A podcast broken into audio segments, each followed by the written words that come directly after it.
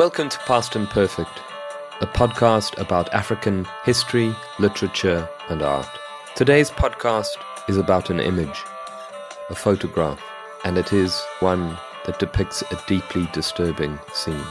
Nevertheless, it is an interesting and I think valuable story, and one that is rarely told.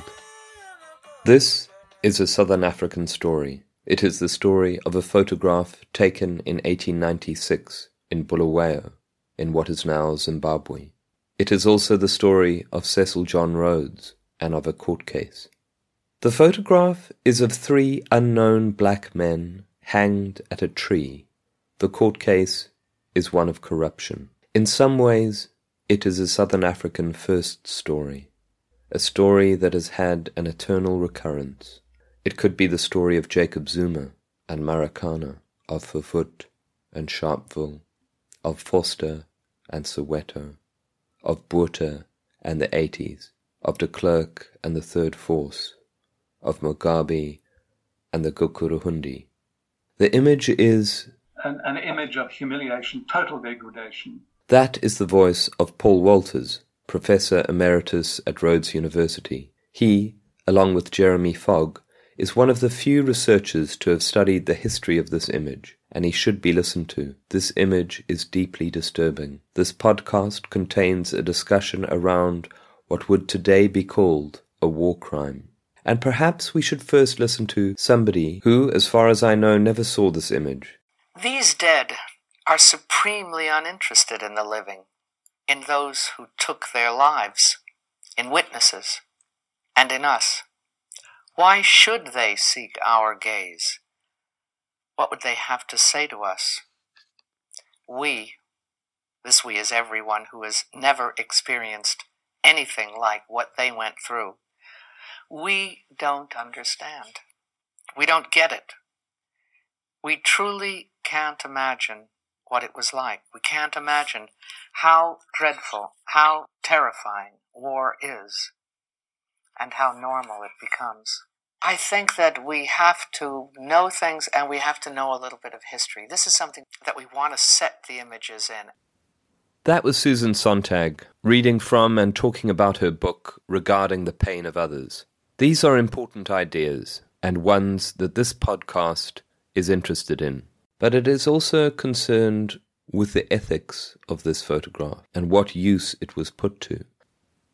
The photograph was found in a hairdresser's in Kimberley sometime in 1896. It then appeared at the front of Olive Schreiner's novel Trooper Peter Halket of Mashonaland. It was used as a pamphlet in the 1898 election in the Cape Colony, and then was admitted as evidence in a court case when a young lawyer called Henry Burton took Cecil John Rhodes to court over electoral bribery and corruption. Uh, this is, you know, something that doesn't really come out from, you know, any of the kind of existing literature. If you look at, um, you know, biographies of Cecil Rhodes. That is Brian Willan, the other voice you will hear in this podcast. Willan is Sol Plaatje's biographer and was perhaps the first historian to uncover the story of Burton, who was Plaatje's friend, and Cecil Rhodes. And with the mention of Rhodes, we should acknowledge that it is he who looms over this photograph. It is, in many ways, his story. It was around the time of the taking of the photograph that Rhodes had been forced to step down as Prime Minister of the Cape Colony because of his involvement in the Jameson raid. And this is where the story begins. At the time of Rhodes's attempt to stage the overthrow of the government of the Boer Transvaal Republic in the last days of 1895. That is, when Rhodes's friend and co-conspirator, Dr. Leander Starr Jameson, led a small contingent of armed men into the Transvaal on the understanding that the British miners in Johannesburg would rise up against Kruger's government. The raid proved to be an ignominious failure, and Jameson and Rhodes were forced to go to London to testify to their involvement. At the same time, Another politics was brewing north of the Transvaal in Matabeleland, where Rhodes and Jameson had established the beginnings of what would become Rhodesia and later Zimbabwe, what was then the beginning of a large privatized fiefdom with its own private pioneer army and where settler law was independent from the British Empire and purely beholden to Rhodes's British South Africa Company. Here, Paul Walters takes up the story. Now, apparently, according to accomplish the Jameson raid, Jameson removed every white man uh, with a rifle from Rhodesia to congregate in Bechuanaland in order to conduct the Jameson raid. And uh, Lobengula's heirs saw this. This was the opportunity because the white man and the guns had gone. Um, that's why they rose in 1896 in the first Chimurenga. And Bulawayo was a tiny little settlement surrounded by the Matabele. And obviously, there must have been one or two people left with, with guns, but the, the, the whole of the pioneer column, everybody formed the, the initial you know, surge into Rhodesia was called off. And so they, they, they took the gap and rose in rebellion. And oh dear, wait a minute. That is the catch. Um, where were we? Yes. That, so, and that occurred in March 1896. Now, a relief column was organized out of Kimberley and Mafeking under a Colonel Plumer, or do is it a U pronounced O? I don't know, but I'm just calling him Plumer. But they did not reach Bulawayo until May. But the question is who took this photograph? With Plumer was a man by the name of Sykes, who would later write a book called With Plumer in Matabele Land. He, it would seem, had a camera. But for various reasons, Walters and Fogg dismiss Sykes as the photographer. Certainly, no such photograph appeared in his book. However, what does appear is a description, and the description matches almost perfectly with that of the photograph. He talks of the tree. Sorties, numerous other engagements took place within sight of Bulawayo, sorties being made from the town almost daily by the Bulawayo field force. After a while, it is a common occurrence for a detachment of troopers to go out early in the morning, uh, shoot down some rebels, and return to breakfast. What rebel spies were caught were summarily tried and hanged. There is a tree known as the hanging tree to the north of the town, uh, which did service as gallows. So Sykes writes about this, mm. but he does not include that photograph in his book. What is perhaps missing in this story is just what Olive Schreiner's involvement is in the image. Schreiner wrote the book that we have mentioned, Trooper Peter Halket of Mashonaland, in which the image appeared as the frontispiece. The book is about a Christ figure who appears in Mashonaland on the top of a kopje to a young, impressionable follower of Rhodes. The book registers something of importance. At the heart of it is the idea that there are two sets of values one for Britain and one for its colonies, one for the white man and one for natives. The book seeks to expose this kind of hypocrisy. But what is interesting about Sykes's description is that he almost registers this himself, this moment of colonial doubt. This, this adoption of lynch law, he calls it, in inverted commas, in Bulawayo, may not commit itself to the ultra humane ideas associated with Exeter Hall. But it must be borne in mind that swift and decisive punishment was the only way to overawe the rebels, and actions which under other conditions might be regarded as brutal were justifiable, nay, absolutely essential at times such as these. What is interesting in this point in the story is to note that Rhodes was in Matabele land before Plumer's column arrived to relieve Bulawayo. He had come back from London having managed to extricate himself from censure with regards to his involvement in the Jameson raid, and had left London and gone to Fort Salisbury, modern day Harare, via Mozambique. There he planned to lie low until the political storm in both London and the Cape Colony had blown over. Having arrived in Fort Salisbury, he had gone south with a column of men into Matabeleland, and it is there that both his actions and his reported speech are of interest. According to Rhodes's biographer Anthony Thomas, Rhodes openly endorsed a policy of terror against the Matabele. He is reported to have said that you should not spare them, the Matabele. You should kill all you can, as it serves as a lesson to them when they talk things over at their fires at night. According to other eyewitnesses, Rhodes delighted in returning to the scene of the fighting to count Matabele corpses. This, in some ways, suggests something of Vietnam and the body count. Rhodes is also said to have actively participated in burning crops and capturing women and cattle. Here, Sykes's words should come back to us. There is a direct link between Rhodes and the hangings. Although he may not have been there at the time in Bulawayo, he was certainly just a matter of miles northeast, participating in what he openly referred to as a policy of terror. But here we need to go back, because we need to explain just how Olive Schreiner fits into the picture.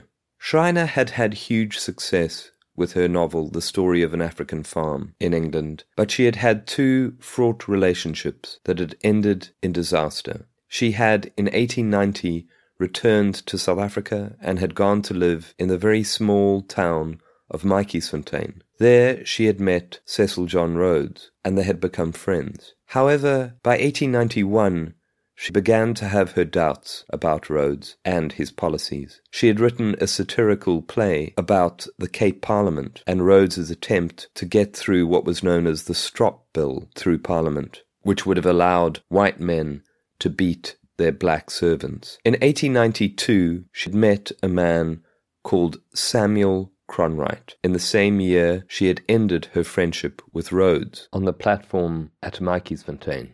And that is where Olive allegedly, according to herself, turned her heel on Rhodes and refused ever to speak to him again.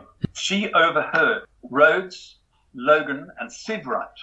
Uh, Sivewright was Minister of Railways on the platform of Matjiesfontein what Paul Walters is talking about here is the first piece of state capture in South African history, when Rhodes and Sivewright handed James Logan, a friend of theirs, the tender for the railways. And it was for this that Schreiner, as Walters points out, broke with Rhodes. Two years later, she would marry Cronwright, and Cronwright would agree to take her name, and they would become known as the Cronwright Schreiners. In 1895, Cronwright would get up in the Kimberley Town Hall and give a speech on the political situation, where he attacked Rhodes for retrogressive legislation on the native question.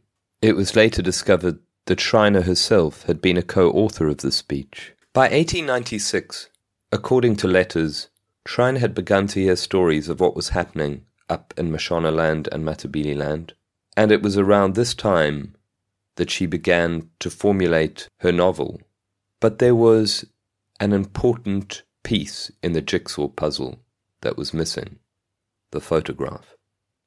For many years, it was a mystery as to how it came into the hands of the Cronwright Schreiners, but that mystery was resolved by Walters and Fogg. Jeremy was a school teacher who was later, he later did librarianship at UCT, and so that carefulness of the is instilled into every librarian. He was going page by page through the Cronwright archive, and he suddenly came across Cron's Dutch edition of Peter. And Cron had written a copy of this photograph, etc., etc., I found in a hairdresser's in Du Pan Road in Kimberley, and I bought it for three shillings. Cron had written that in his Dutch edition, first Dutch edition.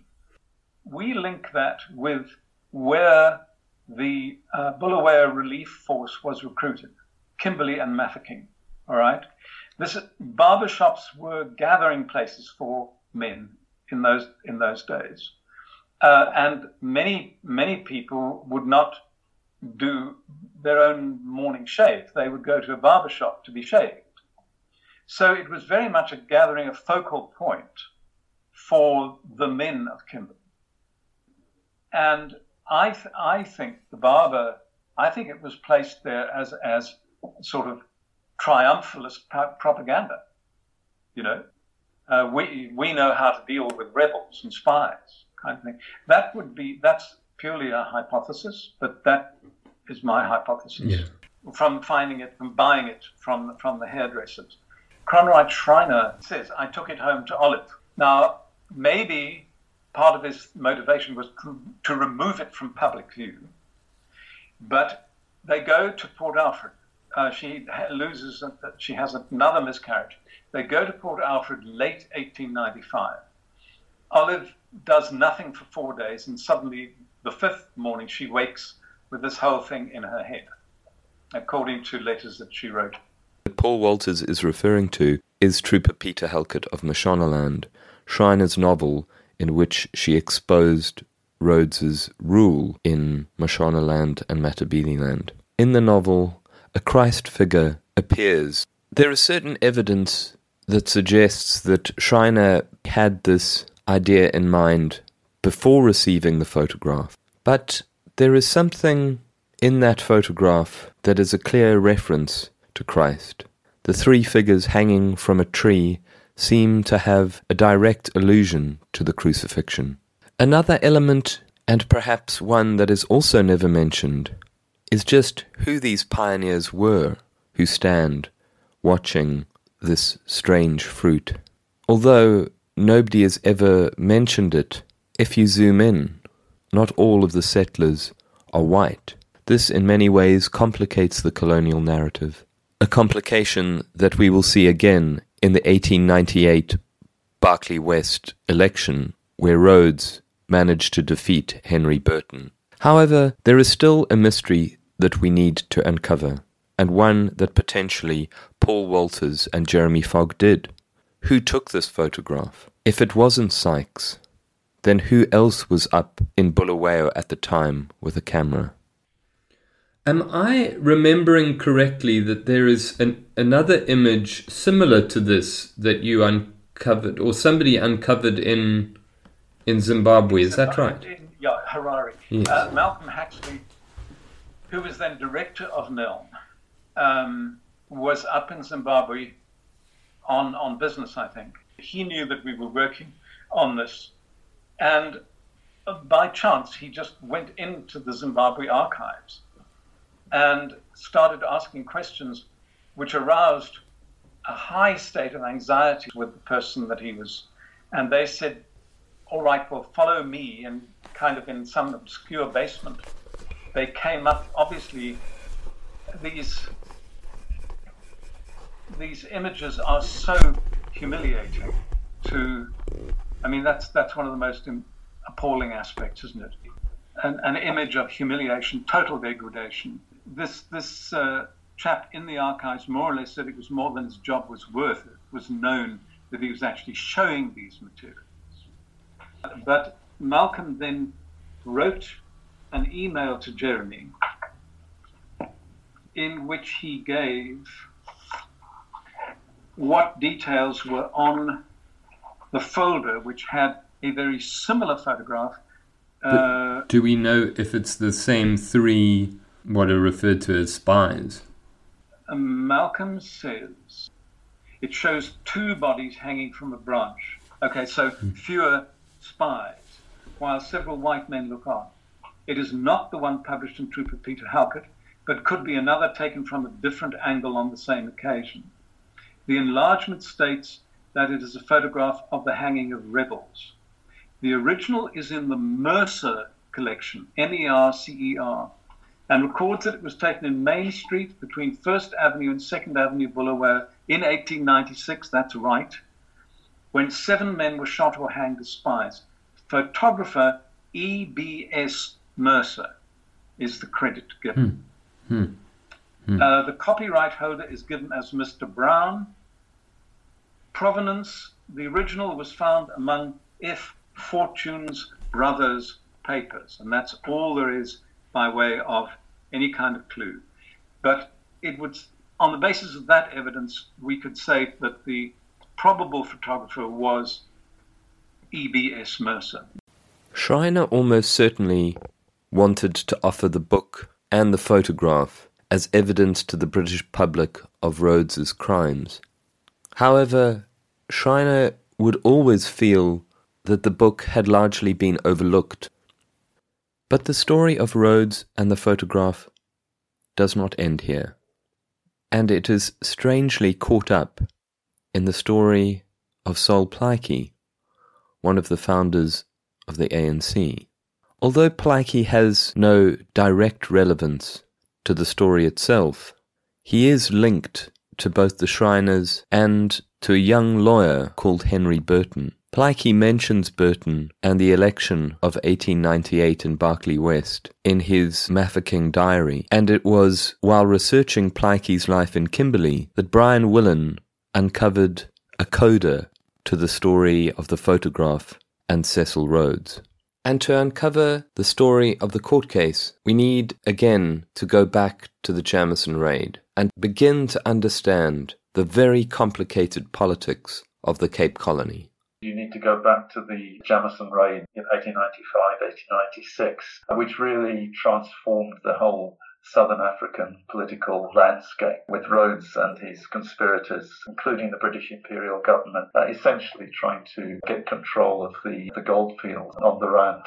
Uh, which had been the, the, big kind of game changer since sort of 1896, 1898. There'd been a big polarization in political and I suppose racial attitudes between uh, British and, uh, and Afrikaner, and there had been so two parties particularly had, had emerged, the Progressive Party, which was essentially the, the, the British Party, and then the, uh, the, the Afrikaner Bond, which, which represented to a large extent Afrikaners, but uh, I think it also sort of represented quite a few white English speakers in, in the Cape who were extremely worried about the Cape Colony being caught up in these uh, kind of major disputes and uh, an impending war, I think, as, as, as, some already were seeing this between the British government and the Transvaal and, and the Free State. So I suppose that, that was the background, a, a kind of aggressive um, British imperialism uh, and the effect that this was all having on, on, on Cape politics. Um, and it meant that um, the 1898 election was, was really pretty toxic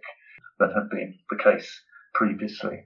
So there, essentially there was a there was a kind of big uh, national picture going on, which pretty much influenced um, what was going on in, in Barkly West, particularly, of course, because uh, one of the uh, the candidates was none, none, other than Cecil Rhodes, who'd, who'd been the uh, MP for uh, Barkly West since 1894. Here, something needs to be mentioned the unique constitution of the Cape Colony. In 1854, this constitution had come into place, and it allowed men of a certain wealth to vote. All men, no matter what race or colour. Although by 1898 some of this legislation had been eroded, it was nevertheless true throughout the colony that men who could write their names and had a certain amount of wealth were allowed to vote. Brian Willan explains. Uh, Barkly West was one of those constituencies that had a, a pretty high proportion of black and coloured voters, um, which which did give it quite a, a, kind of distinctive profile because it it meant that, that both Cecil Rhodes and uh, Henry Burton, who was the main Afrikaner Bond candidate standing against him. Here we should just quickly add that Burton was a friend of Cronwright Schreiner's from school and had become well known as a lawyer in Kimberley for taking on black clients. Um, did make um, particular efforts to get um, black and coloured votes, um, as well as um, you know votes of, of, white inhabitants of the of the constituency, and I think that's that's one reason why the whole issue of the um, uh, the, the, photograph of the hangings in in, in Bulawayo became uh, an important part of the campaign because it was it was thought by uh, Henry Burton, I think, that you know here was a way of uh, attacking Cecil Rhodes. Uh, the thinking being that the black and coloured voters in uh, Barkly West would be particularly appalled by this image um, and therefore vote for Henry Burton and the Bond rather than, than, than Cecil Rhodes. Um, so that, that was, um, you know, one of the, the, quite interesting characteristics of the constituency that I think partly explains, you know, why uh, that this particular photograph was, was kind of thrown into play, as it were. C- certainly, Cronwright Schreiner was was very involved um, with Henry Burton. He he assisted him on his campaign. He, I think he helped to to run his kind of uh, his office when when Henry Burton was out campaigning. So he was very much a, a kind of power um, behind the scenes, as it were. I'm not quite so sure about Olive Schreiner. I think she was a bit more in the background so far as the election campaigning was concerned. But she had a, a pretty astute view, I think, of, of, what was going on there. And um, I mean, in, in a number of her, her letters, she's extremely critical of the uh, degree and level of, of corruption that was uh, evident um, even from the, the previous year, actually, even before campaigning had, had started. So both both Olive Schreiner and Cronwright Schreiner were great critics of Cecil Rhodes, and, and I think that's that partly explains, you know, the, the position that they took and their particular interest in, in, in that election campaign. In Ruth First and Anne Scott's biography of Olive Schreiner, they mention precisely this that Cronwright campaigned for the Bond candidate in Barkly West, where his job was to campaign for African votes, and that Cronwright sent Onze Jan Hofmeyr, who was the head of the Bond, explicit instructions not to mention the Bond in election propaganda directed at the Africans. He wrote, All work regarding natives had better be done by me. Don't mention the Bond. The appeal to the natives must be directly against Rhodes as their oppressor. There followed some detailed suggestions. One was that the photograph in Peter Halket slash excellent idea to disseminate it widely, but don't mention Peter Halket or my wife. Just say this photo shows how natives are treated in Rhodesia, and don't mention Transvaal. First and Scott go on to say that this was election propaganda of the worst sort, in which Cronwright manipulated the evidence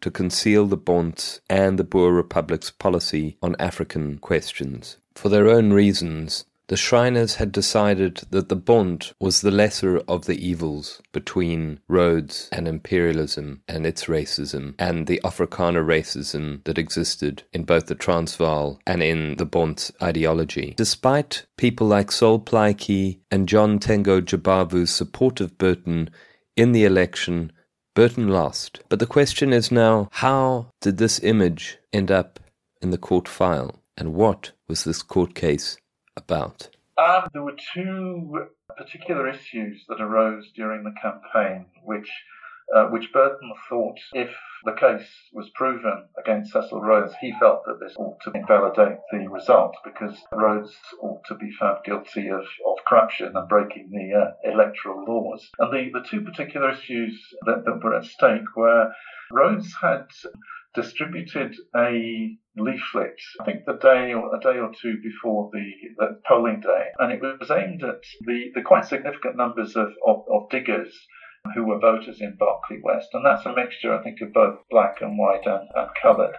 And, and what they wanted was for a, a lot of extra land along uh, the Vaal River to be thrown open to them so that they could go in for their diggings and see what they could find. And Rhodes actually then said, that's fine. I understand your concerns. I've spoken to the owner of the land, people called the Vaal River Estates, and that's fine. We're going to throw open the land so you can go there and, and see what you can find. Now, it, it turned out that the, the Vaal River Estates hadn't actually agreed to this. Rhodes had spoken to them and the possibility had arisen, but no commitment had been made. But obviously, from Rhodes's point of view, it was a, a vote winner. If he could say to these people, vote for me, you know, and this is what will happen. So that, that was one thing. The, the, the second issue was, um, yeah, there was a man called um, Pokoane who was the African election agent for uh, Henry Burton. Um, and there were well documented um, allegations reported, and it was reported that um, Rhodes's um, election agent had basically tried to bribe Pokwani and offered him um, fifty pounds and then I think sixty pounds when fifty pounds didn't do the trick, basically to to change sides. And Pokwani had, you know, had, had refused um, to, to do so. But Rhodes's election agent, when questioned about this, said yes, he had offered this money, and also that Cecil Rhodes had authorised him to do so which you know was was potentially you know pretty pretty damning. So I think those were the two issues that um, uh, that Burton felt well if these if these two things were were proved, then Cecil Rhodes's election would have to be overturned. Chief Justice J. H. de Villiers, who presided over the case, said that the case had not been proven. He stated in his ruling that although Rhodes and his co-respondent Hill had not actually entered the forbidden ground of bribery, they have come perilously close to it. As Willan suggests, this was surprising. Interestingly, there's, there's a bit of a difference between the, the evidence that appeared in the, the court records, and, and you can find those records in the, the archives in Cape Town. Um, and what was reported in the newspapers, um, including the uh, the Diamond Fields Advertiser. And I think Rhodes essentially got away with it because he said he did claim responsibility. Um, and I think, you know, electoral law, or so it was interpreted at the time by the, the Chief Justice, um, meant that if, if Rhodes could make that claim and be believed, then he would get away with it.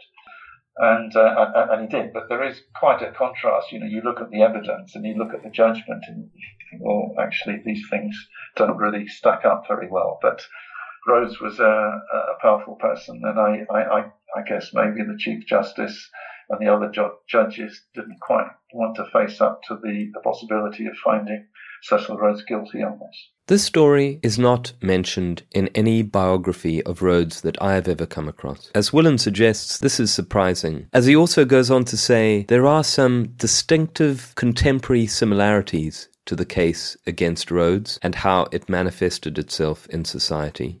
It was quite widely reported, but I think because of, I mean, certainly in Kimberley, you know, the Diamond Fields advertiser was, you know, was was very pro progressive. Uh, it was never going to do anything to uh, really to criticise Cecil Rhodes. They would always find uh, excuses for what he was doing, or they would downplay its significance. So you had a curious situation where all of this, you know, evidence of corruption uh, and Knowledge Schreiner said, well, it was absolutely barefaced corruption. It's just extraordinary. Um, just kind of passed by. I mean, it's it's almost comparable to, to Trump's America these days. After a while, you know, you, you get so inured to it that somehow, you know, it kind of just passes over you. What is interesting about this court case is the presence of the photograph and its use within the case. As Willan says, it was in fact a piece of evidence brought into the case by Rhodes himself and his lawyer. I mean, it was an exhibit in the trial, and I, I think it probably got there as a result of the efforts of Cecil Rhodes's lawyer, who I guess it would have been logical for him to uh, to put the other side uh, to, to get some kind of sympathy, as it were, from the, the judges in the case. That, you know, if something like this was being thrown around by Henry Burton and Cronwright Schreiner, then it somehow kind of made a bit more excusable the, the action that, um, that Cecil Rhodes was, was, was taking himself, uh, election itself. Uh, and it meant that, um, uh, and this is, you know, something that doesn't really come out from you know, any of the kind of existing literature. If you look at, um, you know, biographies of Cecil Rhodes and, and all of that, um, this the case is barely mentioned. Um, and if you look at the, um, uh, uh, you know, the, the most recent kind of large scale biography of, of, of Cecil Rhodes, um, uh, it, it, says, well, um, Cecil Rhodes, you know, did not address any kind of African, you know, coloured meetings, you know, during the course of the campaign, which is actually absolutely not the case. He he certainly did, um, and he certainly on one reported occasion he did take the opportunity to directly deny and to you know to address the, the problem of this photograph that had been circulated very widely in, in, in Barkly West. And, you know, he did specifically address the issue and said, look, um, this is uh, disgraceful that this photograph has been used against me in this way. Uh, yes, these people, you know, were hung, but they had actually been tried. They were found guilty of murder, and that this was, you know, the right and appropriate thing to do. And, um, you know, he, he, Cecil Rhodes does seem to have had some success in, um, you know, in, in conveying, uh, you know, that, that view and that argument. This defense and this language, of course, reflects that of Sykes that we mentioned earlier on in the podcast. There is one distinction, though. Sykes's appeal was not to justice, but to necessity. Rhodes, it would seem, claimed that his acts were just ones. But there was something corrupt even at the meeting when Rhodes went to discuss the photograph with the black electorate. There, the very same man who had tried to bribe Burton's election agent popped up to propose a final resolution at the meeting. There was a report of uh, of a meeting in uh, in Barkly West. Uh, it was reportedly the Diamond Fields advertiser. You know when when Rhodes did specifically address the issue, and at the end of the meeting. Um, a, there was a, a, resolution um, that was put forward by David, uh, Reverend David Msikinyia, um, who was uh, a Wesleyan clergyman, you know, from he actually came from Kimberley, not from Barkly West, and all the evidence was that um, uh, that um, Cecil Rhodes and his election agent uh, had put money his way. And that Msikinyia was actually the uh, intermediary uh, in the attempt to bribe um, Pokoane, uh, Burton's election agent. So um, I think things weren't, you know, quite what they seemed on the surface in terms of, of those reports. This image of three black men hanged at a tree played a surprisingly significant role in early South African history. And as I have suggested, there is a strain running through its story that has bred into the bone of our politics. This, to me at least, requires us to look at it and to keep looking at it. What is also fundamental to its story is just how it was used to drum up popular support for both the followers of Rhodes and his political adversaries. This, of course, would depend on whose hands it was in, and which public was viewing it, from colonial adventurers in the barber shop in Kimberley, to the black electorate at Barkly West, to the judge in Rhodes's trial. This complication is something that we are acutely familiar with in our social media driven lives. Just who this image managed to persuade is impossible to say. What is possible to state is that three men died that day in Bulawayo, and their image now stands as a totem for our history.